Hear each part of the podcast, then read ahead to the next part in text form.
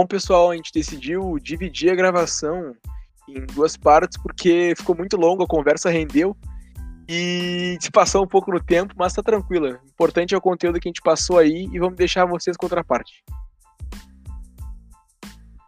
Vamos pros jogos então? Penúltimo Vamos, tópico, vamos. hein? Tá acabando. Eu começo aqui então, que eu começo falando, começa, acho. tu começa. Certo. Cara, o jogo. O, prim- o primeiro, quando eu olhei esse tópico, o primeiro jogo que eu pensei e eu não tive como fugir disso foi o jogo 4 dos playoffs entre Nuggets e Jazz. É, a série inteira foi um bagulho sensacional. Foi algo sensacional. É, é, confesso que subestimei muito essa série no começo. Acho que todo mundo subestimou. E Sim. porque tô olhando os, os confrontos, ah, Dallas e Clippers, vários, vários confrontos legais. Tinha o Portland Lakers, que pessoal veio bem hypado pelo fato do Carmelo tá voltando aos playoffs e tal. E esse jogo foi esquecido. Só que, na verdade, é, a série, no caso, essa série foi uma das melhores dos playoffs inteiro da NBA. Sim. E. Que cara, absurdo, eu- né? foi algo de louco. E ali só evidenciou o, o talento individual, principalmente do Jamal Murray e do Donovan Mitchell. Que foi o que se destacou nesse jogo. O jogo 4 dos playoffs entre Nuggets e Jazz. E ambos os jogadores fizeram 50 pontos ou mais nessa partida. O que, pô, é, é, inclusive bateu vários recordes ali, do, entrando na lista com Allen Iverson, Michael Jordan, jogadores de grande nome. Pô, Donovan Mitchell e Jamal Murray, jogadores de Sim. 23, 24 anos, entrando numa, numa lista assim, é uma coisa E no mesmo jogo, né? Sim, foi no mesmo jogo, eles Acho bateram que, recorde. acho que no mesmo jogo. Sim, bateram recorde no mesmo jogo. É, isso aí foi. Cara, Eu fico pensando, a única coisa negativa desse jogo é tipo assim, imagina se é fora da bolha, o que, que seria? O absurdo é, que seria. é, Mas é continua, verdade. foi muito absurdo mesmo. Continua. é. Ah, tá louco. é. Aquilo ali foi sensacional. Eu lembro que o Jokic nos primeiros jogos da série, até no jogo 4, ele ainda tava um pouco tímido. Não acho que seja muito por culpa dele, porque ele tava sendo meio marcado pelo Rudy Gobert. E... Enfim, eu- acho ali que, de modo geral, o o Jokic fez, fez uma boa série. Eu acho que, individualmente falando, em questão de destaque, foi um pouco abaixo. ah, dentro de- de- dessas partidas, mas principalmente nesse jogo 4, o Jamal Murray foi excepcional. Ah, foi uma vitória do, do Jazz esse jogo. O Donovan Mitchell também fez mais de 50 Se eu não me engano, pontos. foi prorrogação, né? Esse jogo, eu acho que não, cara. Acho que esse jogo do Jazz versus Nuggets não É? foi prorrogação. Eu acho que não. Se eu não tenho enganado, esse jogo não foi prorrogação, mas eu lembro que foi isso que tu falou, da questão dos recordes, que os Suns bateram os recordes. É, esse jogo não, não chegou Uhum. à prorrogação. O box score aqui, a minutagem do Jamal Murray, 43 minutos, 11 rebotes, 7 assistências e 50 pontos. E vale ressaltar o número de rebotes dele também, que foi bem alto. Foi inclusive maior que o do Jokic. Sim, sim. Sim. Uh, Donovan Mitchell, 51 pontos, 7 assistências e 4 Meu rebotes. Deus. Com uma minutagem de 38 minutos. Temos- E- Temos que considerar Donovan Mitchell uma realidade, hein?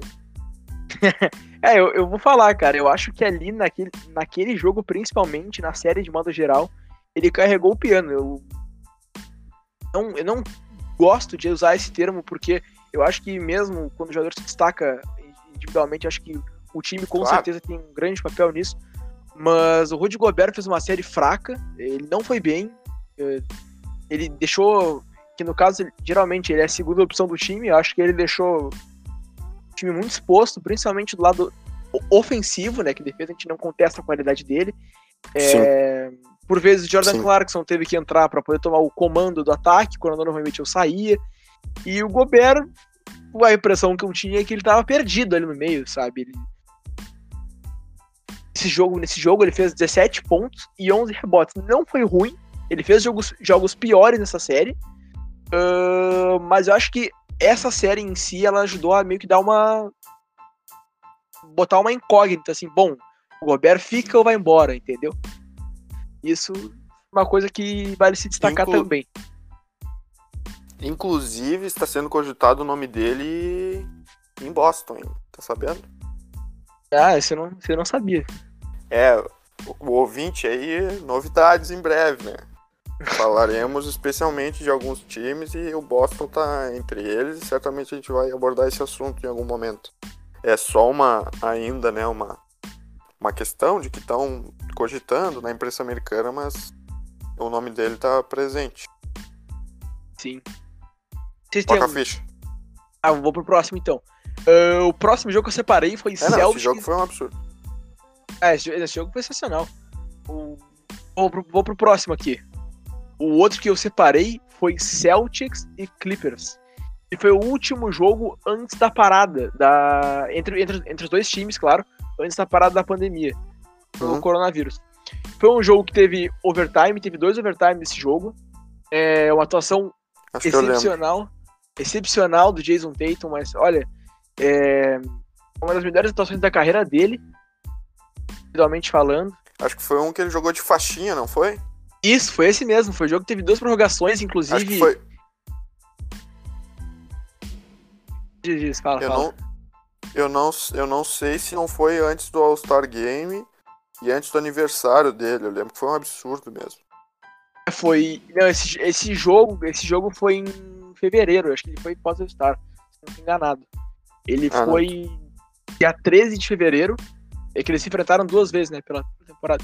Tiveram duas prorrogações nesse uhum. jogo de Jason Tatum com 39 pontos, 48 minutos em quadra. Claro, muito pelas prorrogações. É... Inclusive, ele foi o destaque desse jogo, foi o melhor jogador da partida. Teve também. Bom, do lado do Clippers, o jogador que se destacou foi o Low Williams. Naquela partida, eu lembro que, em especial, ele foi muito bem. Fez 35 pontos. Sim, jogou muito. Uh, individualmente foi sensacional. Eu acho que não tenho que falar do Williams nesse jogo. E agora anda sendo meio contestado pela torcida e tal, mas é outro. Eu tô entrando entre o é, mérito. O playoff dele foi abaixo. É, foi abaixo. O dele foi abaixo. Assim como, como o time do Clippers de modo geral, né? Eu acho que respondeu é. muito. É, Kawhi nesse, nesse jogo, jogo aí eu lembro que o Marco também. Uh, eu lembro que o Marcus Morris meteu uma bola de três que ninguém esperava. Era praticamente certa a vitória do Celtics e acho que ele, botou, ele empatou o jogo e foi de novo pro overtime. Alguma coisa assim, isso, não lembro isso, isso. Eu lembro que ele mandou ele, um pombo sem asa do meio da rua. é, foi ele mesmo, foi ele mesmo. E também na. E também teve uma bola do Landry Schmidt, se eu não me engano. No primeiro isso. tempo da prorrogação, uhum. que ele matou a bola e empatou o jogo de novo. Que levou segunda pro segundo Sim. tempo da prorrogação. E Isso aí. Eu, o Kawhi foi bastante criticado nesse jogo. O Kawhi foi bastante criticado. Eu lembro que, porque oficialmente falando, ele não foi mal do ponto de vista de números, ele teve 28 pontos, 11 rebotes, mas o pessoal reclamou bastante dele, principalmente na marcação. Porque era ele, hum. que, o, o matchup dele naquela partida era com o, o Jason Tatum, que foi quem destruiu o jogo, que foi quem botou o jogo embaixo do braço. Sim. Pô, o George jogou pouco tempo, jogou 15 minutos. Enfim. Eu acho é que ele saiu machucado isso. no intervalo. Isso, isso, ele saiu machucado, ele saiu machucado. Saiu machucado. Acho que foi uma lesão ombro. Que não, que, que, não, que não tem também boas recordações do outro jogo que, contra o Celtics, que eu não lembro se foi em Boston, que ele tomou um crossover na última bola, absurdo, né, do Teito também. É, é, foi. O outro jogo foi no Staples Center, outro jogo. O segundo foi em Boston. Sim.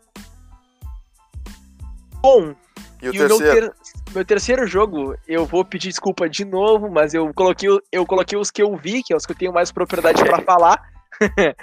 mas foi, foi Philadelphia 76ers e Clippers. Olha, esse jogo assim show. também me iludiu. me iludiu bastante também. É... Não o que falar, foi uma partida excepcional do, do Embiid. O Embiid jogou muito bem. Em cima fez um triplo Com certeza o Sixer ganhou, né? Ganhou, ganhou. 110 a 103 foi esse jogo. É, foi a segunda partida entre as equipes antes da paralisação. Foi dia 11 de fevereiro. É uma partida excepcional do, do Ben Simmons. É, o Embiid jogou muito bem também. O Embiid, inclusive, debochando. Do... Foi aquele jogo que o Embiid deu um, posterizou o Marcos Morris, deixou ele mal. o Marcos Morris provocou o Embiid. Não lembro, cara, vou pesquisar aqui. O Marcos Morris provocou o Embiid e o Embiid eu vendo a mesma moeda, deu uma arrancada assim da, da do perímetro e enterrou na cara do Marcus Morris. E... É, ele gosta. E o, Ben- e o Ben 11 de fevereiro? Isso, esse jogo mesmo, esse jogo mesmo. Achei aqui. Depois eu olho. E...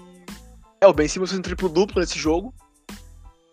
É isso, é um jogo que eu destaco pela qualidade individual. Eu, eu me iludi com esse jogo, confesso. Achei que o time foi muito bem. Mas aí foi o começo da tragédia, sendo bem sincero. Aí foi que começou o problema todo. é isso. Esses Ah, foram é meus três complicado. jogos aí. É uma ilusão, né? O Sixers, mas ao mesmo tempo ele, ele é uma realidade, porque é um time forte, assim, e nesses jogos ele demonstra a qualidade dele. O problema é que muitas vezes é, tu tem que ter um jogo fora da curva de alguns jogadores, eu não sei se foi o caso, para que isso assim. É.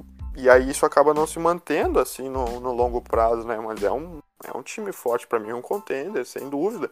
Ano passado podia ter jogado final de NBA tranquilamente. Levou o jogo 7 e, e às vezes sendo muito superior ao Toronto em vários momentos da série. É, ali tem, tem vários problemas ali. É... Claro, isso a gente pode comentar É. em- mais profundamente. É, o, podcast, Sixers, o Sixers é um assunto pra gente, pra um episódio, né? Sim, sim. realmente. É, ali tem vários problemas de elenco e tal, mas são coisas que não, não vale a pena a gente se aprofundar agora, acredito. Quais são os teus Show. jogos aí? Cara, os meus jogos. Vamos lá então.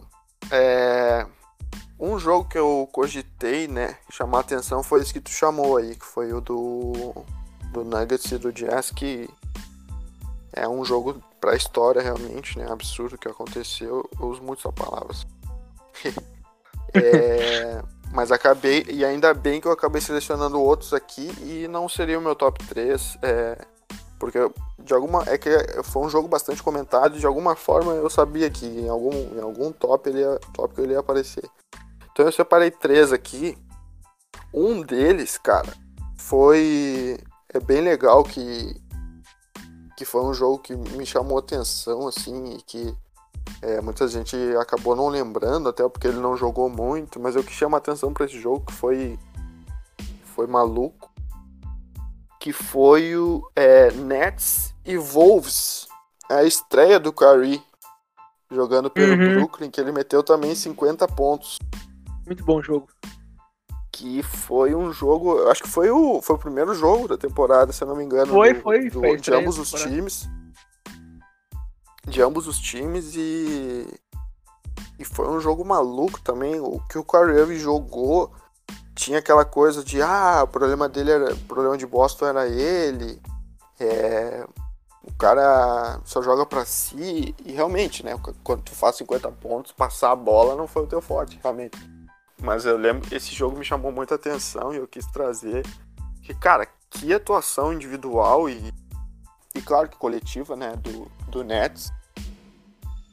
Mas é, chama atenção assim como a qualidade de alguns jogadores ela transcende é, muitas questões e às vezes até preconceitos ou conceitos que tu tenha do cara pela pessoa que ele é. E eu até não tenho, eu só digo que em relação a ele, eu só digo que às vezes a qualidade do cara fica tão evidente e, e tu meio que não tem como tu não deixar de admirar assim a qualidade de alguns jogadores.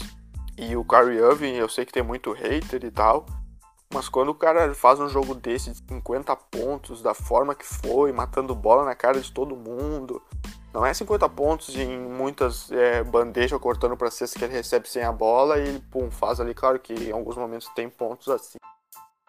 Mas principalmente no último quarto, assim, ele não abre todo mundo que eu vou pegar, vou encarar quem quer que seja aqui vou, vou arremessar na cabeça dos caras. Eu lembro que o, o ginásio foi a loucura, assim, veio abaixo. É, ele realmente, assim, veio com um ponto de exclamação. Ah, vocês falaram de mim no off-season, que a culpa era minha. Acho que ele guardou toda essa mágoa. Ah, então toma aqui, então, na goela de vocês. Pum! Daí, num jogo só, ele fez aquilo.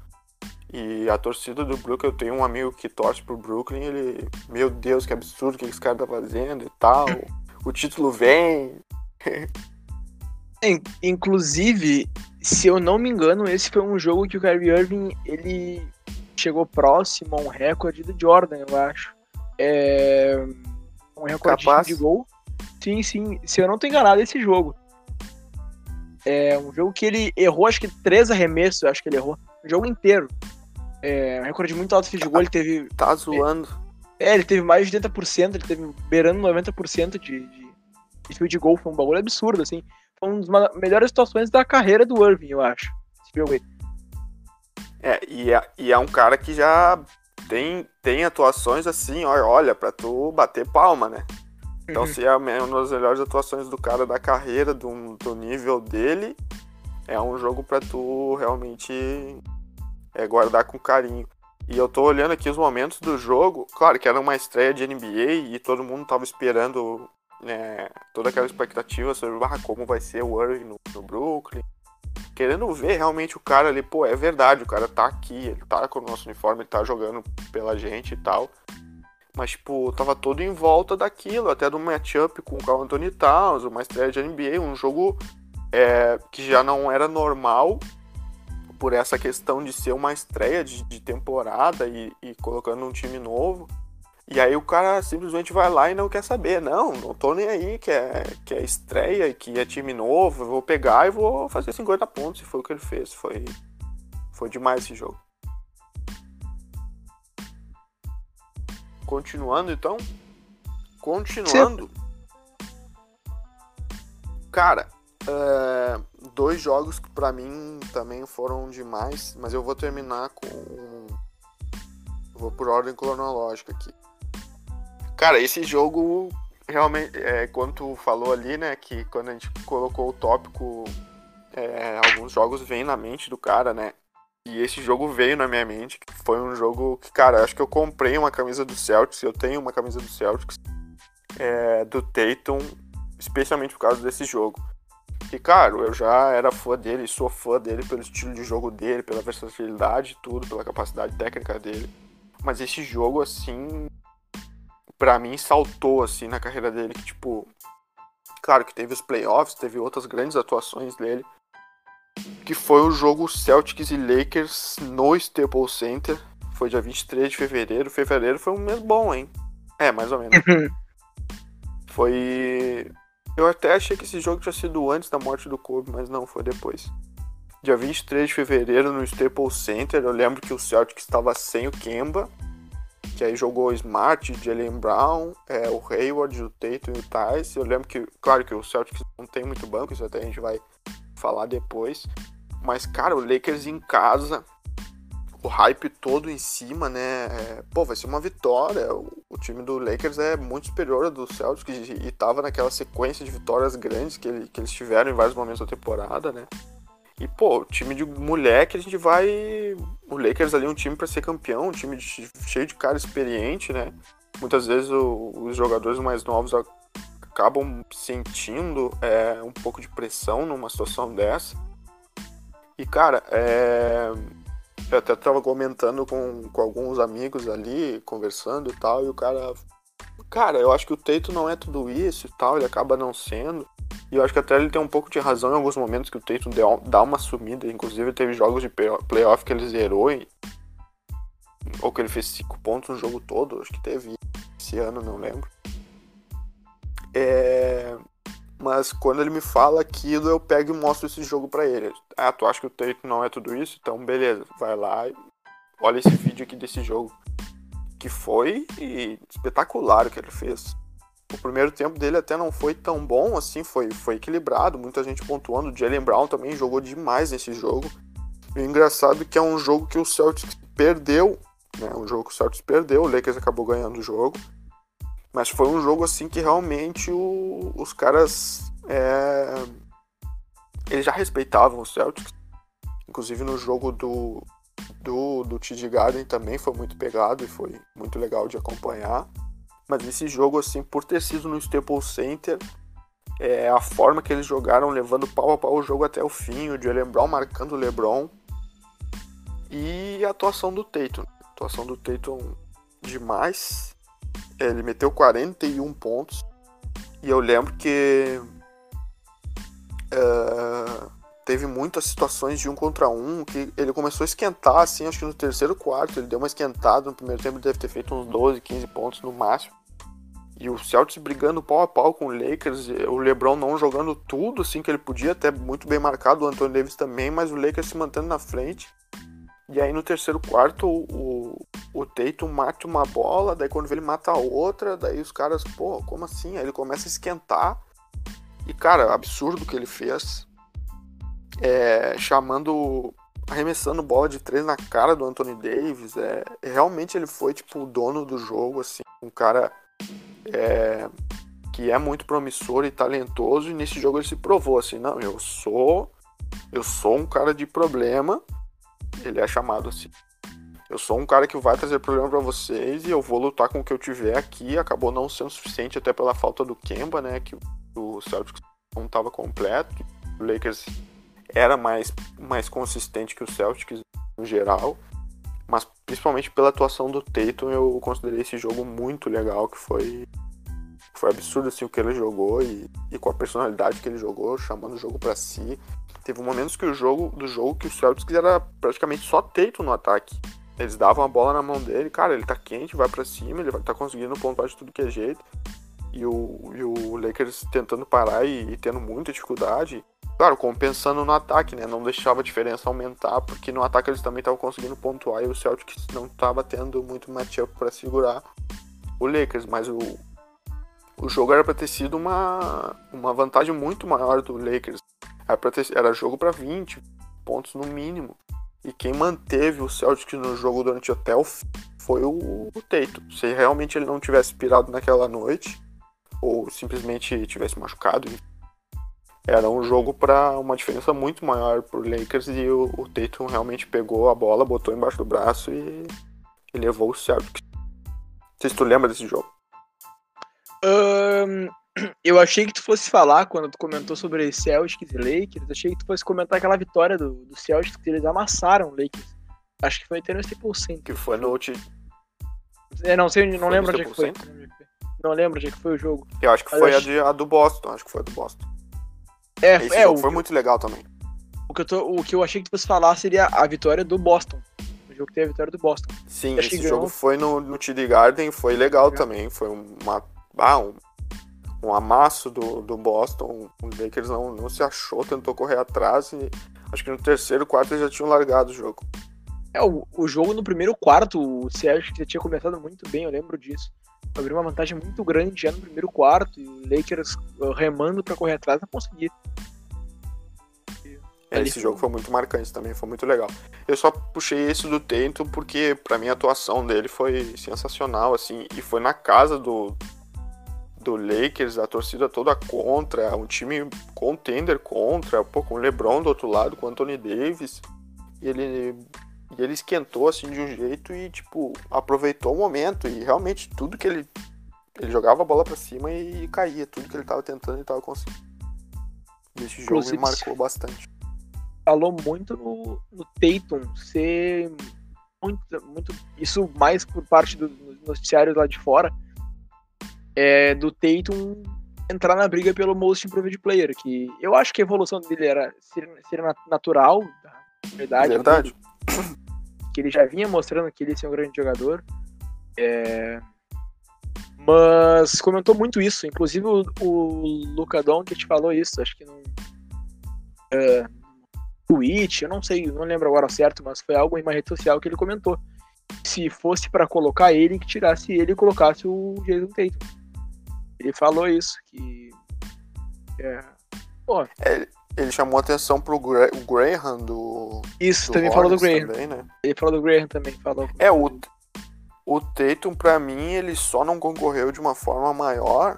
Inclusive foi All-Star essa temporada também e, tal. Acho que ele, ele é uma realidade hoje, apesar de ser muito novo ainda e ter uma, um, um espaço para crescer ainda mais. Assim, é, até fisicamente ele é um cara ainda bastante magrão, ele já tá mais forte e tal.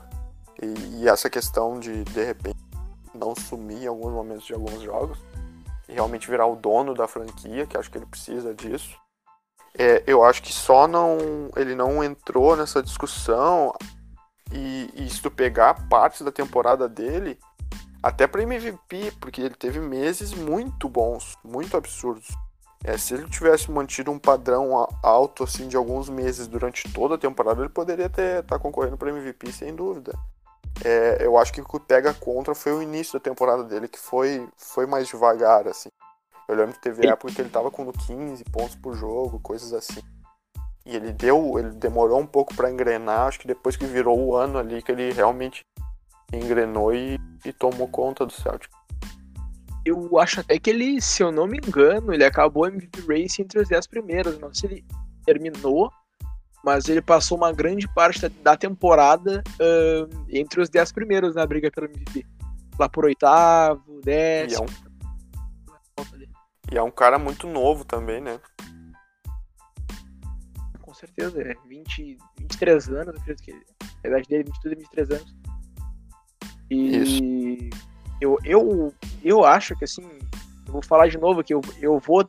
Vou estar sendo um pouco clubista porque é o jogador que eu mais gosto. Uh, mas eu acho que assim, eu acho que tem grandes nomes aí. É, o próprio Doncic, o Tatum, é, é, eu vou falar do Ben Simmons, que é um cara que eu gosto muito dele. Eu, eu acho um cara. Não, não tem problema. Ele é muito bom é. Eu acho que eu acho que estão muito bem servidos. Eu acho que nomes assim para o futuro da liga são muito importantes. Eu acho que vão competir entre si. Uh, Imagina. Há longo tempo, eu acho que a liga tá muito bem servida, sem, sem dúvidas nenhuma.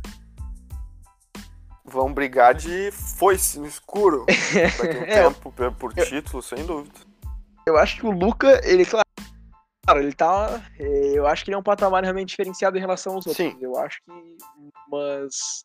Nada impede, né? Dependendo da, de como for a montagem de um elenco de um time, de um elenco do outro, não sei impede. Não, e o coletivo, o coletivo desses do Celtics é muito forte, né? E desses outros times também. Tu tem, por exemplo, se não se desfazer do Embiid, o Philadelphia tem uma dupla muito avassaladora. Se der alguns caras ali que mantenham o nível de alguma forma do lado dele, é que talvez ainda não era o momento deles é, realmente.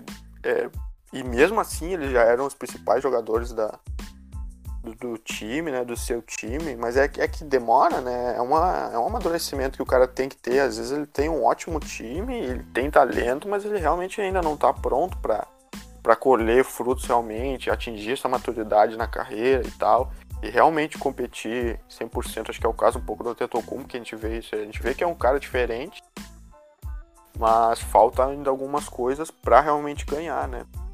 Mas ali na frente, tenho certeza que eles vão brigar forma muito forte. acho que é isso, de modo geral, esse... falando do Tatum. E o último, cara. Ah, tá. Pode eu acho que, de modo geral, falando do Tatum, eu acho que é isso mesmo, cara. Acho que não. Simons. É, acho que não tem muita. Eu, eu sou um que tem muita esperança de. Eu acho que. Acho que nem pela frente, assim, um. Uh, tal, não vou dizer que é a melhor geração, porque. Não. Mas eu acho que a gente vai ter uma das melhores Sim. gerações pela frente aí na liga, sabe? Até o momento acho que a gente vai ter. Cara, é uma boa discussão, né? Muito talento espalhado, né?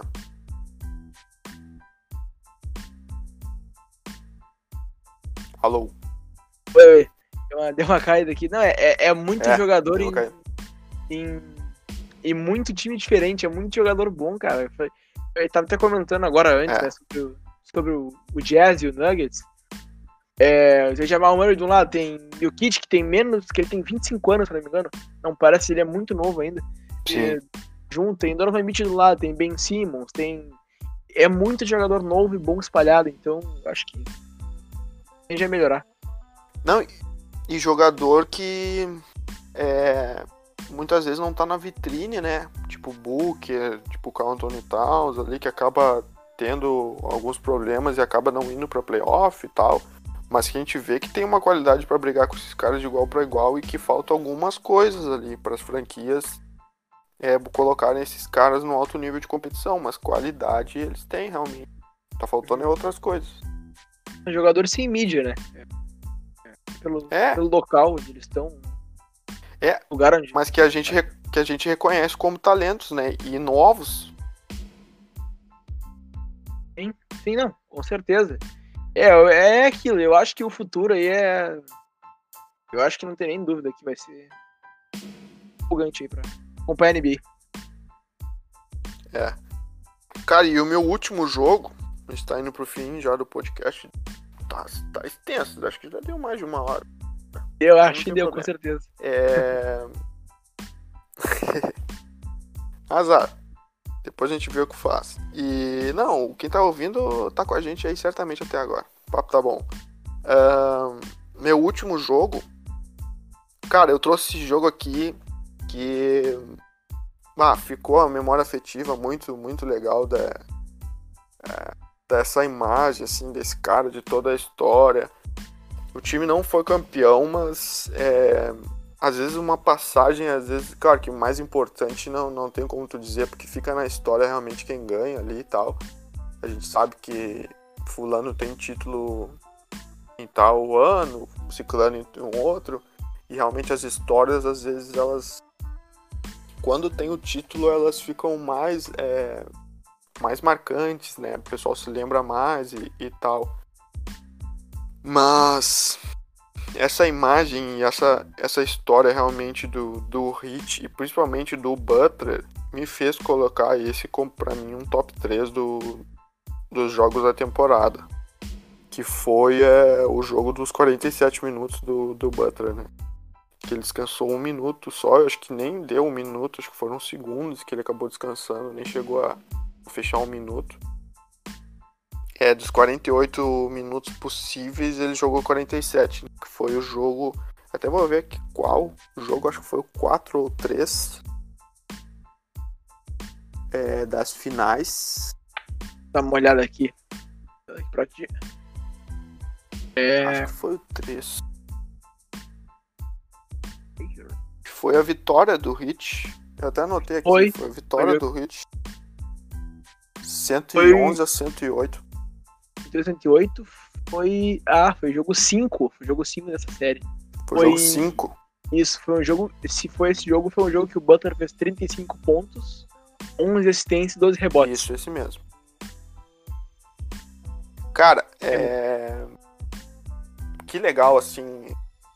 Tanto da história da, da série, que infelizmente teve a questão das lesões e tudo, mas isso eu acho que aumentou ainda mais. É chamou mais atenção ainda do. Do. Assim, para ser um jogo marcante. Que, na verdade, esse jogo ele jogou 45, mas a imagem que eu tô pensando foi do jogo 6, que ele tava morto, eu acho. Não, peraí. Não, acho que foi esse aqui. Não, é, foi esse mesmo. É... Jogo 5? Foi o jogo 5. Ele fez 35 pontos, o Heat venceu esse jogo. O Tyler Hero também jogou muito, mas chamou a atenção que tipo, eles estavam sem o Dredd, sem o Adebayo, jogando uma final de NBA, né? Um lugar que certamente o Butler batalhou a vida toda para estar. Tá. Infelizmente não conseguiu o título, mas também mérito do Lakers e tal, e, e também legal para por eles terem conseguido. Mas se é, uma imagem assim substituísse um título, eu acho que o título do Butler foi essa imagem, foi por ser um jogo de final, né? Ele fez aquilo que ele fez é, e com a história de vida dele que também enriquece toda esse, essa, essa narrativa e tal, um cara que sofreu muito durante a vida toda dele, é, teve as questões de ser mal interpretado em alguns times que ele passou ou não, e de repente ele foi agressivo demais, ele passou do ponto em vários momentos tudo pode ser discutido. Tem muita gente que não gosta dele e eu entendo totalmente, ele é um cara realmente muito agressivo. E eu até nem, nem entro no juízo de valor de gostar ou não dele. Eu respeito é, ele por, por muitas coisas assim que às vezes falam mais alto do que alguma atitude ou outra, uma palavra ou outra do cara. E acho que todo mundo é ser humano, né? A gente erra todos os dias e enfim, é, atira a primeira pedra, né? Quem, quem nunca errou e tal. Mas eu acho que isso enriquece muito a, a história de vida dele e esse jogo especialmente ele coroa, assim. Ele fecha um.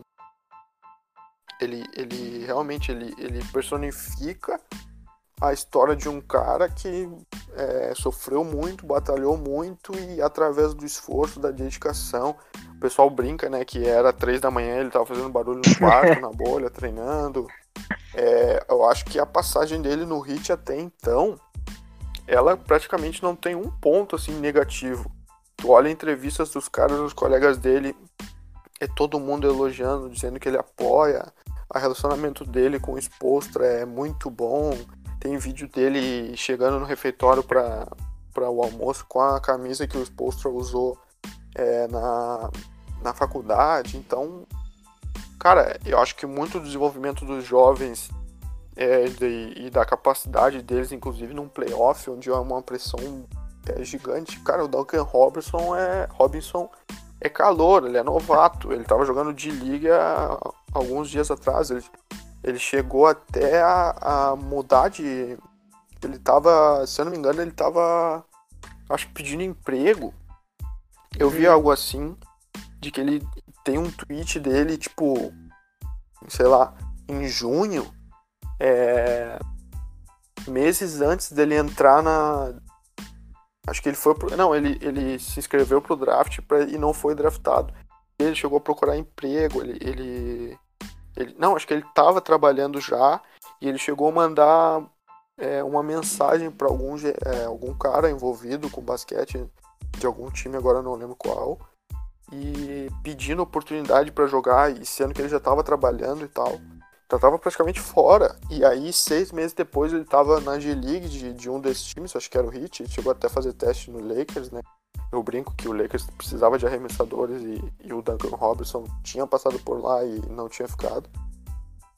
Então a história desse time, não só do Butler, né? Porque tu pega a história do Butler, mas tu tem a história de vários outros ali também que pô, com dedicação, com, com resiliência, né, com paciência, eles conseguiram um lugar, não, uma prateleira alta que é disputar uma NBA Finals.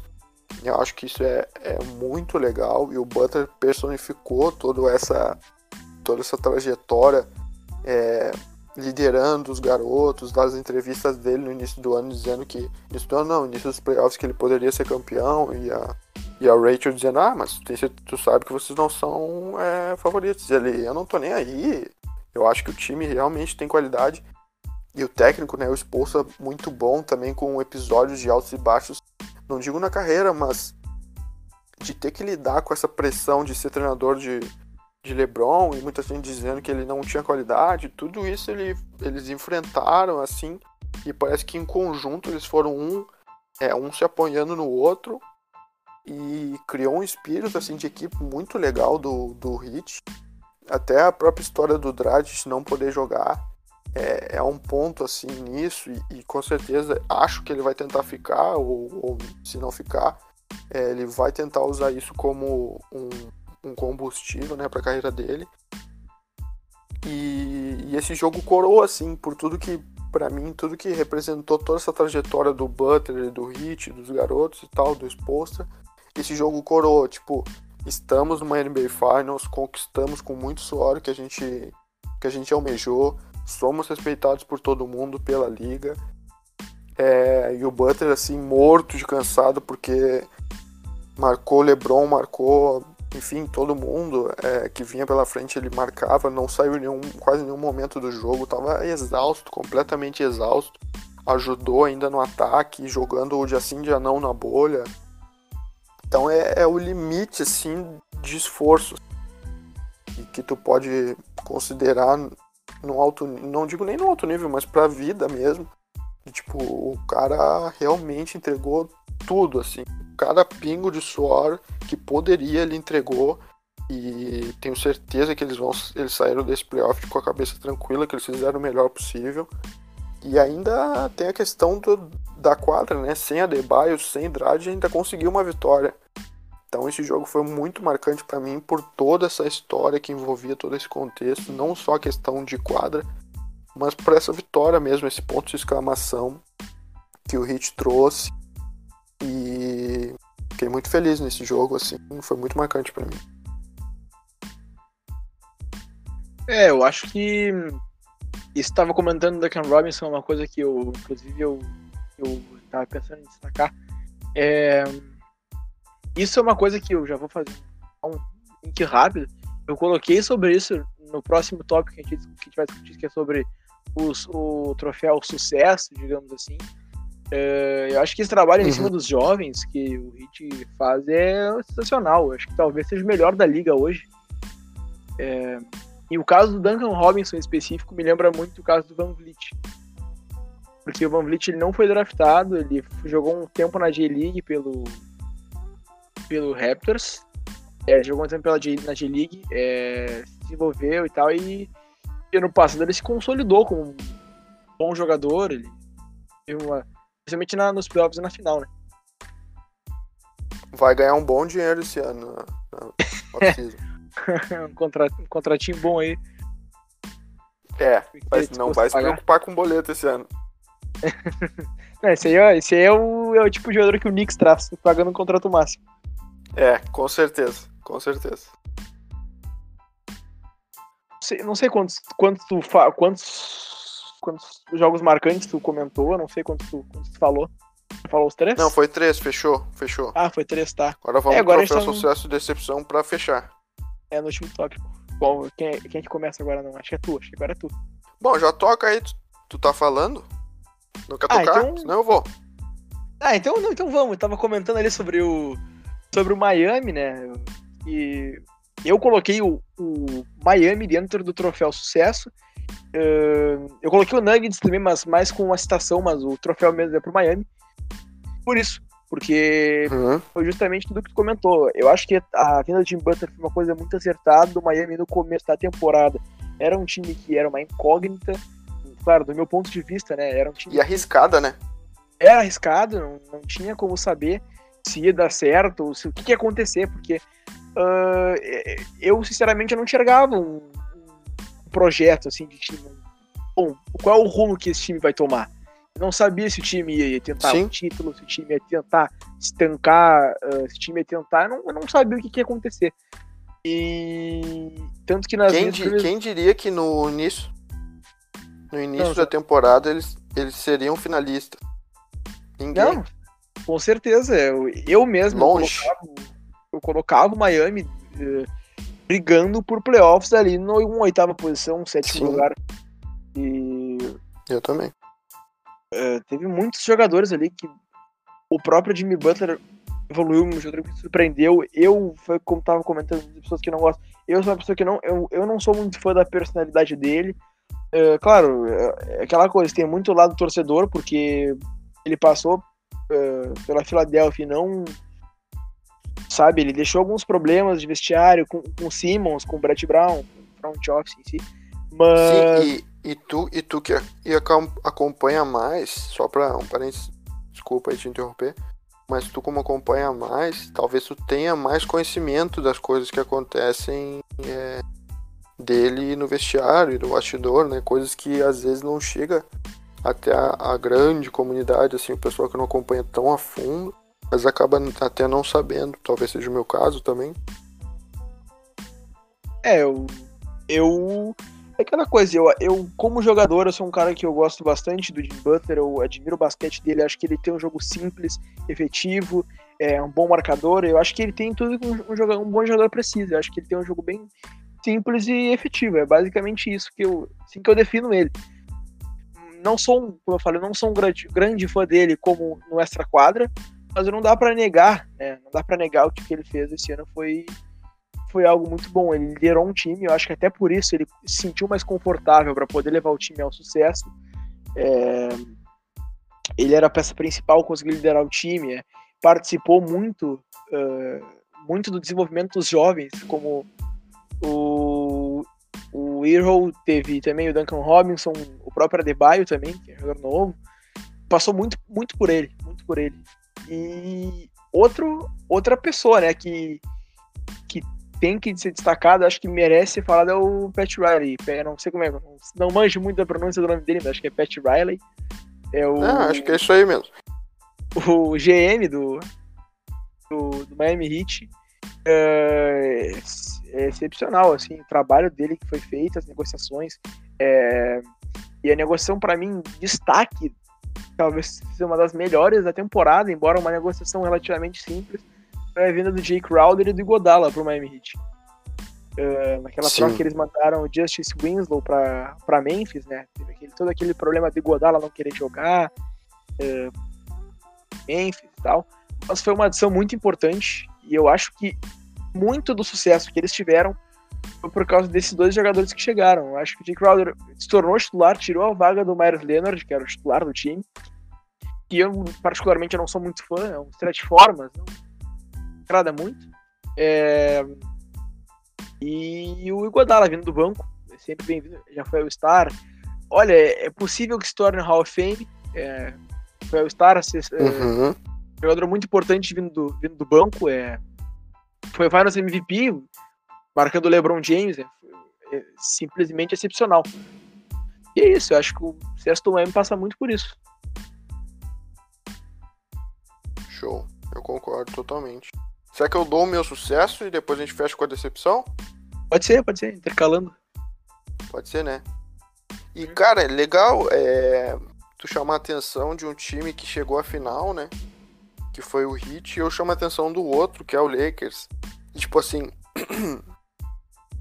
às vezes a gente a gente chama atenção de várias coisas assim, de vários times que realmente jogaram mais que, que poderiam e e às vezes o time que ganha a gente, ah, mas foi mais por obrigação e tal, tinha, tinha o melhor elenco, que é, é muito discutível, que acho até que o elenco do Lakers era mais ou menos e tal. E muitas vezes quem ganha e que, que quem comprova a gente deixa de, de elogiar, sabe? Às vezes o coisa, algo que é óbvio assim, a gente, ah, o Lakers vai ser campeão e tal. Mas, cara, o, o como o, várias coisas que eles passaram na temporada que, inclusive, vários momentos que eles estavam realmente mal e eles conseguiram superar. Então eu acho que não foi uma temporada que, claro, quando tu junta LeBron e Anthony Davis num time, esse time tem uma, uma chance de chegar a algum lugar alto. É, a, chance é, a chance é grande, né? Óbvio. Mas o quanto também eles poderiam ter fracassado e acabaram não fracassando. É, não foi o melhor basquete do mundo, o mais vistoso do mundo. É, foi um basquete efetivo, muitas vezes foi na conta do, do, das duas estrelas, mas cara, eles conseguiram. E isso a gente tem que a gente tem que, que pontuar. Às vezes, muitas vezes o óbvio ele não é dito, né? E o quanto é importante muitas vezes tu dizer o óbvio e tu, tu reconhecer coisas que parecem simples ou parecem fáceis de ser feitas, mas se tu for ver a fundo, é, na, em muitos jogos que eles tiveram muita dificuldade, os próprios ajustes do Vogel, eu acho que o Vogel é um ponto muito positivo desse Lakers, foi um ponto muito positivo desse Lakers. Claro que a gente está falando desse ano, né? A gente não sabe o que vai acontecer no ano que vem. É, mas nesse ano, nessa temporada, não tenho que falar do Vogel e do Lakers tenho que falar, mas é, com a ressalva de que foi campeão. É, é, era um time que é, no início da temporada muita gente colocava como campeão e tal, mas também tinham outros times muito fortes. O Lakers não foi o melhor time é, em muitos momentos, apesar de ter sido é, na, no recorde ali. Teve o confronto com o Milwaukee que eles sofreram em alguns pontos teve os confrontos com o Clippers que realmente criou uma, uma interrogação muito grande no torcedor, inclusive em mim. É, pô, o matchup com o Clippers não é dos melhores. A gente teve vários jogos com os caras e, e perdemos. Eu lembro que a estreia foi contra eles, e aí o segundo jogo contra o Clippers é, eles também perderam, então foi dois de sequência. Aí eles acabaram, acho que acabaram ganhando no Natal e agora na bolha, eu não lembro agora se eles perderam ou ganharam. Eu acho até que eles ganharam. É, ganharam, ganharam. com o Marcão, lembrando. Marcando o Kawhi na última bola, né? É, mas no início da temporada, é, eu lembro de ter pensado, cara, o Lakers não vai ser campeão, porque o confronto com o Clippers eles, eles perderam. Teve alguns jogos que eles sofreram muito, alguns times que jogavam baixo, enfim.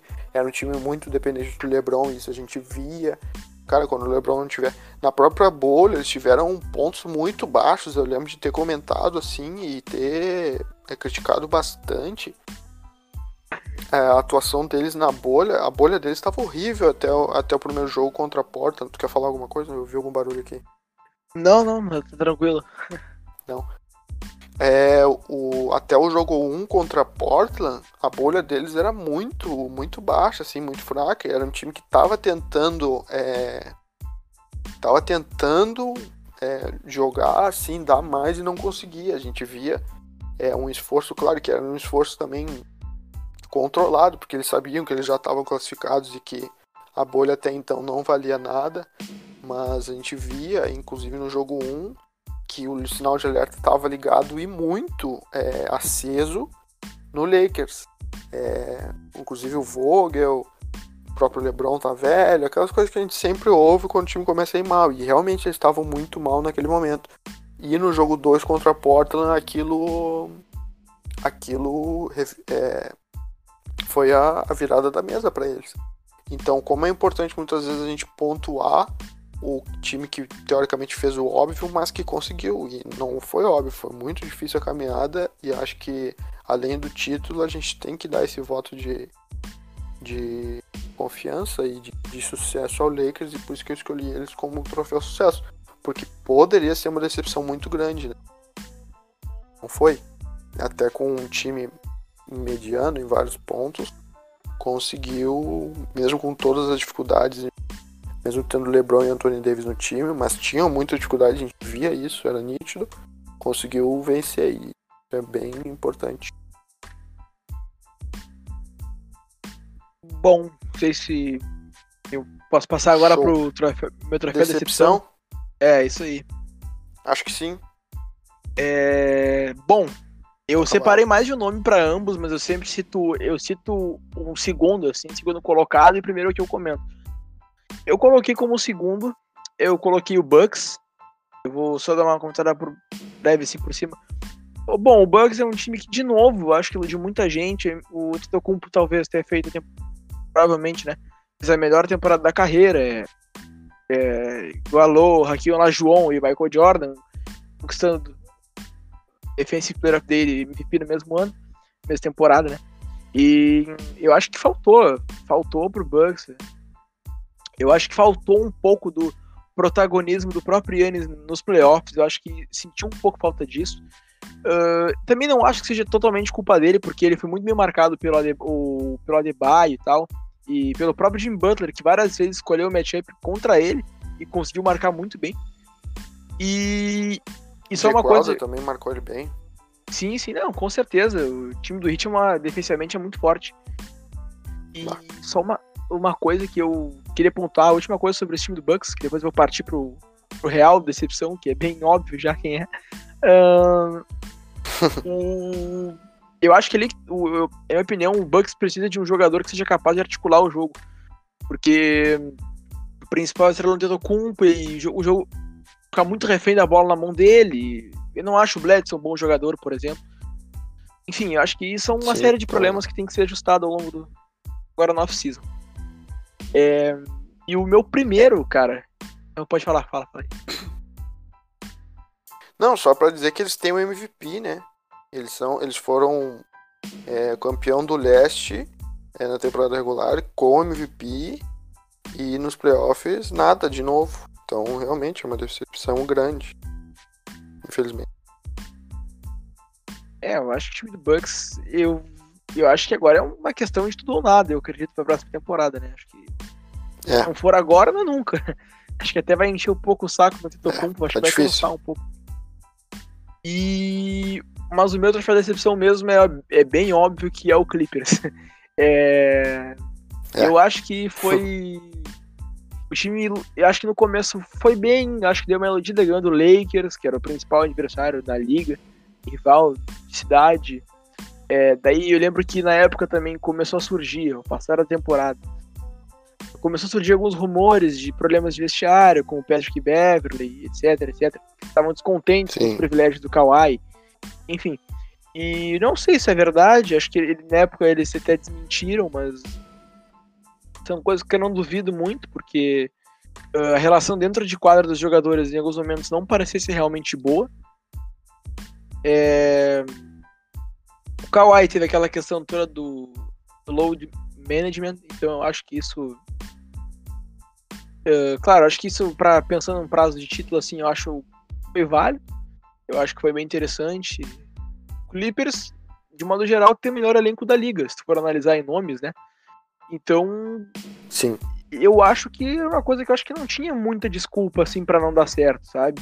Eu acho que os motivos poderiam ser uh, uma questão de grupo, de vestiário, e uh, questão da comissão técnica, que eu acho que isso foi um fator uh, muito forte. Eu acho que isso foi um fator determinante para o Clippers decepcionar da maneira que decepcionou. É, tomou uma virada de 3 a 1 e o Doc Rivers em vários momentos ali perdido no jogo, é, o time tomando run de 20 pontos e, e, ele não pedia tempo, o time tomando, tomando, tomando, tomando, tomando ponto e ele não falava nada. é, e eu acho que ele perdia um pouco o comando do time nesse sentido. É, time, quando o time parecia que começava a pontuar, engrenar no jogo, ele pedia tempo. E eram umas coisas assim bem contraditórias que até quem sabe, veio bem por fora, assim, não estava entendendo por que disso, por que, que isso está acontecendo. É...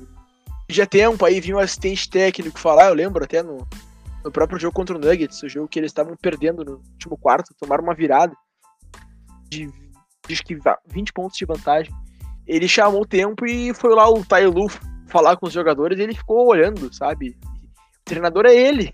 Ele que tem que ir lá e falar e. Sim. E, sabe? Porra, tem o pulso firme de falar e tomar a decisão correta. Eu acho que faltou muito isso nele. Ainda mais que o Kawhi, que é o principal líder do elenco, a gente vê pelo perfil dele que ele não é um jogador de falar, ele não é um jogador de arrumar confusão por causa de algum problema dentro do time. Eu acho que faltou isso. Sim. Ele é muito introspectivo, né? Concentra no dele que é muito por esse lado mesmo. Eu acho que é, essa falta de um, uma personalidade, um jogador perfil de líder, uh, talvez tenha feito falta pro Clippers, porque é um elenco com muita, muito jogador bom, muitos jogadores renomados na, na liga, o Low Williams, o Paul George, é... o próprio Kawhi tem. Olha, são muitos jogadores talentosos e uma coisa que não precisou no Toronto, no caso, foi essa figura central, uma liderança, assim, questão de, pô, porque eu acho que o grupo era um grupo muito unido, era um grupo que vinha desacreditado por parte da mídia e tal. Mas no Clippers, que é um elenco mais profundo, é um, jogadores com mais personalidade, eu acho que faltou um pouco disso. É, o, retrato, assim, do Clippers, e infelizmente, porque eles deram várias demonstrações de ser um time forte de chegada e em alguns momentos até de ser mais melhor que o Lakers, como eu disse no início da temporada, eu, eu considerava o Clippers na frente. É, aquele retrato assim do último quarto deles e fazendo o merchan pro, pro podcast é, contra o Nuggets no jogo 7, cara, aquilo ali era de chorar, assim, dava pena. Sério mesmo, eu tava vendo o jogo assim, eu, cara, coitado dos caras, eles estão completamente perdidos, desesperados. Eu lembro do Paul George chutando e a bola batendo na tabela. E aí o Kawhi pegando e querendo decidir, e eles apressados assim, acelerando, porque eles tinham que virar o jogo, e era o jogo 7, aquela coisa. E o Nuggets ali na cadência, jogando tranquilo, fazendo umas cestinhas e tal, mantendo a vantagem. Então, aquilo foi um retrato assim da, do desespero que foi e, e de como não conseguiu é, lidar com, com todas as questões, essas questões, né? É, da, da, da, expectativa que, se, que foi gerada, da qualidade do time, é, da questão da franquia nunca ter sido campeã, da pressão é, que, que eles sentem, que o torcedor transmite pro time muito em relação ao Lakers, tipo, um time aqui do lado, no mesmo estádio e tal, mesmo ginásio, e não e nós não temos nenhum nenhum título, então o meio que o desespero da torcida passou pro time, essa pressão eles realmente não conseguiram, conseguiram lidar. É, mesmo jogadores experientes, Marcos Morris, próprio Kawhi, é, duas vezes campeão, caras tarimbados e, e não conseguindo lidar com essa pressão, e aí o vestiário perdido, e aí o Doc Rivers sem muito pulso, porque também não talvez não tenha muita qualidade é, como técnico para para dar soluções para o time que muitas vezes o time precisava na quadra. A gente sabe que na questão humana ele é muito bom, na questão pessoal é, é um cara que, que produz muito respeito nos jogadores que ele, que ele trabalha, mas a questão tática nunca foi muito forte dele. Enfrentou um Nuggets que é muito difícil de se enfrentar taticamente e que achou uma forma de jogar contra eles ali e eles realmente não conseguiram sair daquilo.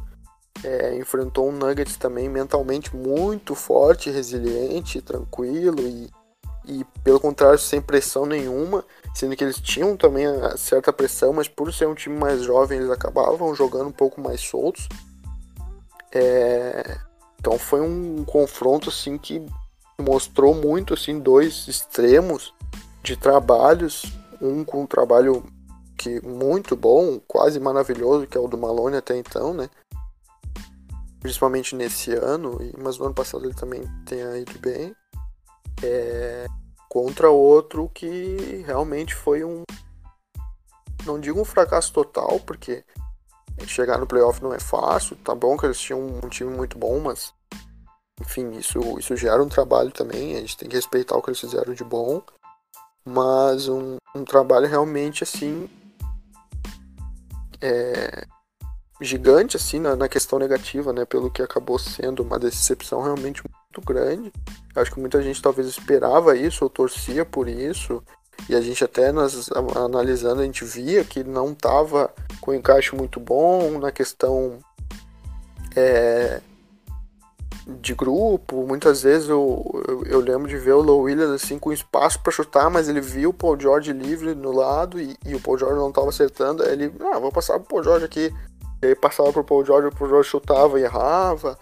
É, muitas coisas assim de banco e muitas vezes um descaso do Low Williams em alguns momentos, tanto que ele fez jogos pífios, né, jogos horríveis muitas vezes quando o time precisava, talvez até para colocar um ponto, ó, acho que esses caras não são tão bons assim. É, então, essas questões realmente pesaram e foi, foi uma decepção muito grande pela Foi o teu foi o teu time decepção também? Cara, eu falei um monte, né, mas não foi. Não foi? Não foi.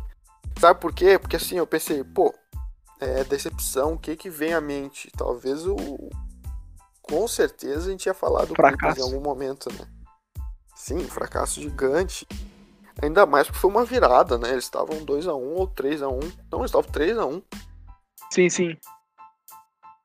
Eles estavam é. 3x1 na série com um time desse e tomaram uma virada. Então não foi só que eles perderam pro Nuggets ou que foi uma série acirrada. Isso já seria uma decepção muito grande. Eles não e é a segunda vez pra... na história, né? que o, que o Clippers Sim. toma uma virada de 3x1 numa semifinal. Então. Que loucura, né, cara? E também com um time promissor, assim, um time que todo mundo esperava algo. É, então, por si só, já seria uma decepção se eles não fossem.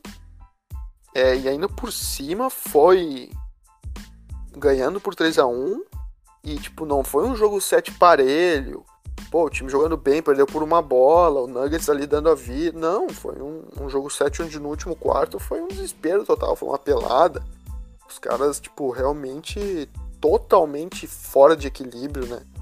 Então era uma decepção gigante, assim, e meio que sal, salta, saltou, assim, que seria uma decepção muito grande. Eu acho que em algum momento a gente vai falar. E por isso eu separei dois times, assim, bem. É aleatórios até, como decepção. Mas, cara, no início da temporada eu considerava eles assim com uma, uma, dois times bem promissores. Até coloco mais um nessa, nessa questão. O Hawks seria esse que eu colocaria, que é também um time que eu, pô, olhava o elenco, pá, uma molecada, óbvio, não vou esperar muito. Mas eu esperava eles brigando ali pro playoff, ali na sétima, oitava vaga, de repente. E não, né? Foi lá embaixo mas o Hawks nem é o assunto. Eu separei dois, que foi o Pelicans e o Kings. Para mim foram as decepções. E eu chamo mais atenção pro Kings. É, do Pelicans, óbvio, o Zion e os moleques, a gente sabia que tinha um encaixe meio estranho e que esse time não era para competir já nesse primeiro ano, era um time mais para botar os moleques para jogar, ver o que a gente ia precisar fazer, ajustar de alguma forma é, pro futuro, porque é um time de futuro. Teve ali alguns pontos como o Brandon Ingram All-Star e tal. Aí no fim o Zion machucou, ficou fora muito tempo, parece que não explodiu, a não ser naquele jogo contra a Portland que ele foi muito bem. E alguns jogos, acho que um, os jogos contra o Lakers também foram legais, né? O confronto dele ali com o LeBron e tal. Mas um time que decepcionou, assim, muito, porque mesmo não tendo um encaixe muito bom, tinha um. Tinha qualidade suficiente. Tinha qualidade suficiente para pra, pra ir melhor do que foi, assim. E foi uma decepção. E eu trago o Kings, não sei se quer falar algo, algo sobre. Ah, eu, a questão do Pelicans ali, eu acho que. Eu, eu, minha concepção, o primeiro projeto do Pelicans era. Eu acho que eles viram que o Zion se machucou e. Eu acredito que eles tenham meio que tentado administrar a temporada, assim. É, no começo foram devagar, é, havia um, uma sensação de que eles tentariam tancar de novo. Mas aos poucos o time foi acordando, o Brandon Ingram engrenou, começou a jogar bem, é, tanto que começou a ser contado para o Star e foi o MIP agora da temporada. É, e começou a chegar perto da, da época do Zion voltado, da data de retorno do Zion. E eu acho que ali o time começou a correr atrás de uma coisa que não fez durante a temporada inteira. E por isso que eles brigaram Sim, mas... ali pro playoffs no final. Mas no início da temporada tu não esperava eles melhores? Então eu esperava, eu esperava que o, que o, que o Pelicans fosse melhor. Porque ele, eles tinham bons jogadores. O, o, Jackson Reis, por exemplo, era um, um pivô, um jogador muito atlético. O Girelli, que é um jogador que, mesmo com a idade avançada, é bem-vindo em qualquer time da NBA hoje em dia. Inclusive, sinto saudades dele. Pô, demais. Na Filadélfia. Ah, é, é verdade. é, cara, Brandon Ingram tem uma, uma ascensão assim que eu não esperava, mas que é, achava que iria melhorar, porque o Lakers tem alguns problemas com o desenvolvimento de jovens. E eu me decepcionei um pouco, principalmente no final da temporada. Porque o Pelicans uh, ameaçou. A bolha deles foi horrível. Sim, sim, principalmente na bolha. Eles ameaçaram entrar no. Uh, no ali no, playoffs, eu não lembro agora, eles jogaram a primeira partida da bolha, inclusive, foi contra o Utah Jazz. Não lembro agora se foi vitória deles, não, não lembro ao certo. Mas que eu lembro que foi uma partida muito boa do Drew Holiday, que também é um jogador que eu sou muito fã. É... Sim, eu gosto. Ali deu uma iludida e tal, foi um bom jogo, mas caiu de produção drasticamente, foi mal e se decepcionou. É, e a decepção é, que eu, que eu coloquei. Mudei de lugar aqui. A voz estar diferente. Mas a decepção que, a decepção que eu coloquei foi o Kings, é, principalmente pela temporada anterior, né, que eles tiveram. Que o Kings, ano passado, eu não lembro se brigou, é, eu não lembro, é, não, brigou para playoff, é, teve muita lesão, mas eu lembro que ano passado era um time muito bom de ver jogar, era, era uma molecada boa, assim, eu lembro de ter jogos contra o KC que eu ficava maluco. Que o Buddy Hill virava o, o Jordan contra o KC. é, e é um time que tem uma qualidade assim legal e, e, a forma que jogava no passado muito rápida, movendo a bola e tal. E esse ano nada, né? Eu não sei se foi por causa das lesões, eles também sofreram bastante com isso. Eles até, claro, nada. Eles chegaram a brigar por, por playoff, ali foram pra bolha tinham chances e tal de classificar. Mas principalmente pela qualidade do jogo, acho que caiu muito, deixou de ser um time tão prazeroso de ver jogar, tão, tão legal, para ser um time assim que a gente tem aquela sensação de que tem um teto para chegar que não tá longe, tá longe disso. Então eu trouxe o, o como que é um time que eu esperava bastante para essa temporada, uma evolução do Fox, Bogdanovic jogando ainda mais, o Buddy Hill também, é, o Marvin Bagley ali no garrafão, o, Ber, o Harrison Barnes dando uma sustentação para defesa, então eu esperava, esperava legal assim, pelo menos ser um time atrativo, era um time que para mim poderia ser o que, o que eu, tipo o que o KC foi, eu esperava que o King seria um time legal de ver jogar, que pô, todo mundo gostava ou admirava, um time que de repente brigaria ali por quinto, sexto no Oeste, que faria frente em alguns jogos contra alguns tenders, um time realmente legal, assim. E, e não, decepcionei. É claro que teve as questões das lesões, que passaram muito, fica muito difícil, eles quase nunca tiveram em quase nenhum momento da temporada todos os jogadores disponíveis e caras importantes, acho que, que todos tiveram machucados, se eu não me engano. Eu lembro do, do, do Fox machucado, do Burns machucado, o Buddy Hill tendo problema é, de ficar no banco. Então acho que o time decepcionou bastante. Um teto legal, assim, era um time promissor no início da temporada. Ou, se tipo, esses caras do encaixe aqui é bom. A mercado é boa, chato de envolver. E apesar de ter ido pra bolha, acho que pela questão da qualidade do jogo ficou muito abaixo. É... O Kings, cara, é um time que eu sou. Eu sou fã dos jogadores do Kings, assim, de modo geral. Eu, eu acho o De'Aaron Fox, na minha opinião, é o jogador mais subestimado da, da liga. Eu sou muito fã dele. É, o, cara, o cara é muito rápido, se não me engano, ele é até o jogador mais rápido da NBA. Muito rápido, é, é uma explosão física absurda, é, é um bom arremesso, é, é um jogador assim, um, um, armador moderno mesmo, é um bom jogador. E Buddy Hield também é um excelente shooter, é melhores da NBA hoje em dia. E o problema do, do, Kings, na minha visão, que eu também, eu também considero eles uma decepção, uh, mas era algo que eu não duvidava que acontecesse. Porque o Kings é um time que sofre há muito tempo com problemas de internos. E a questão lá do, do Divac, que, que é aquele, o ex-jogador que jogou no Lakers e tal, bem famoso, ele ele teve muitas decisões contestadas, contestadas assim pelo, pelo fã em geral. A principal delas foi o draft do Marvin Bagley em 2018, Sim. que ele draftou ele na frente do Luca Doncic, do, sabe, de bons jogadores. Tipo, uh, era mais plausível, era, seria menos pior se ele draftasse o Jaron Jackson Jr. do que o Marvin Bagley, por exemplo. O Marvin Bagley se tornou um, um, problema enorme, porque é um jogador eu, eu, sinceramente, eu acho que é um jogador, eu acho que ele é um jogador promissor, mas se ele continuar nesse ritmo de lesões, ele não vai para frente, não vai para frente, passa.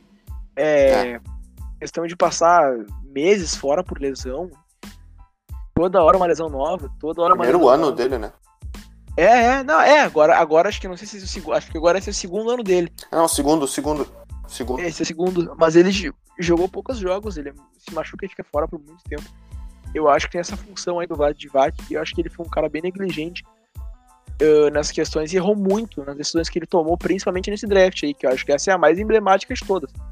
Eu acho que essa daí é a. Trouxe o Luke, trouxe o Luke Walton, né? Sim, sim, é, eu ia falar sobre isso agora. Também é um ele, ponto.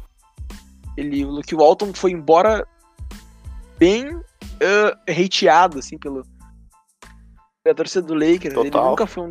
É, nunca foi um treinador um treinador de, de calibre, assim. Trouxeram ele, é, eu, a minha visão foi mais um desespero por parte do Kings, porque não, não vê muito sentido na contratação. E não deu certo, ali não deu certo, mas, mas com os jogadores que o Kings tem, eu acho que o Kings tem capacidade de fazer muito mais do que fez. E nesse ponto eu concordo contigo. Eu acho que se o Kings tivesse um bom treinador, tivesse um eles têm jogadores bem promissores, mas se tivesse algum líder, é uma movimentação ali dentro da dentro da em trocas, né, para poder arrumar um líder para auxiliar no elenco. E eu acho que o Kings tinha a possibilidade, com o que tinha na mão, de fazer algo muito melhor e não, não fez. Isso concordamos. É, então, rapaziada. Para fechar esse podcast de duas horas, eu até quero ver se de repente a gente não consegue cortar ele fazer em dois episódios. Duas partes, sim. É. é... Pô, baita podcast, né? Não só no tamanho, mas também na, no, no conteúdo, assim. Vai uma discussão de... boa. É, umas discussões legais, até se alguém que te de repente tá ouvindo quiser contribuir, tem o, o meu Twitter, né, que é o último quarto pod, que é o Twitter do, do podcast, que também o Gabriel vai participar por lá. Tá? Tem o Twitter do, da tua página do, do Sixers, como é que é, Gabriel? Isso é Depre Sixers. Isso, se quiser interagir também lá. lá, com, a, com ele, né, e com a gente lá, é, o, o, o Twitter do, do podcast é, é mais geral, assim, né, e o do, do Gabriel do Sixers é mais voltado para a franquia que ele torce. Mas quem quiser interagir com a gente, a gente é super aberto, assim, ideias de, de assunto, de repente algum ponto que a gente não passou, quiser contribuir. Ao longo do tempo é, também. Super, gente... super abertos. É o, é o, nosso primeiro episódio, né, que a gente faz juntos aí, tem, claro, Sim. vão ter coisas que vai acertando ao longo do tempo, questão de gravação, não sei, áudio, coisa que a gente tem que melhorar. Claro, a gente é, é o primeiro e é como se fosse um um teste valendo, assim, uma coisa que a gente vai perfeccionando ao longo do tempo e a gente quer é. aperfeiçoar cada vez mais. A gente vai melhorando, com certeza, com, com o passar dos episódios. E já deixou o convite, né? Porque vai ter episódios aí, provavelmente essa semana, a gente vai anunciar ali no Twitter e, e vai produzir aqui também. É, episódios especiais com algumas franquias que a gente vai fazer uma a ideia é fazer uma, um resumão da temporada, assim, o que, ficou de positivo e negativo, e tentar projetar aí um futuro também, próximo, principalmente focado na próxima temporada, do... pode ser feito é, com alguns times específicos. Tomara que todos, é, é meio difícil todos, mas a gente vai tentar fazer com o máximo que conseguir. E a gente pensa em trazer também algum é, alguns perfis é, especializados desses então fica aí o convite para acompanhar os próximos episódios. Provavelmente o teu time pode estar aqui sendo assunto. A gente vai falar especialmente de só e com caras especializados nas franquias, né? Então fica aí o convite para nos acompanhar. Espero que tenham gostado, né? A gente fez com, com amor aí, com máximo. A gente teve que dar uma pesquisada nas coisas para poder organizar, que é uma coisa nova, acho que tanto para mim quanto para ele fazer em dupla. Eu nunca tinha feito um podcast antes. Uma pesquisada para trazer um negócio certinho aí.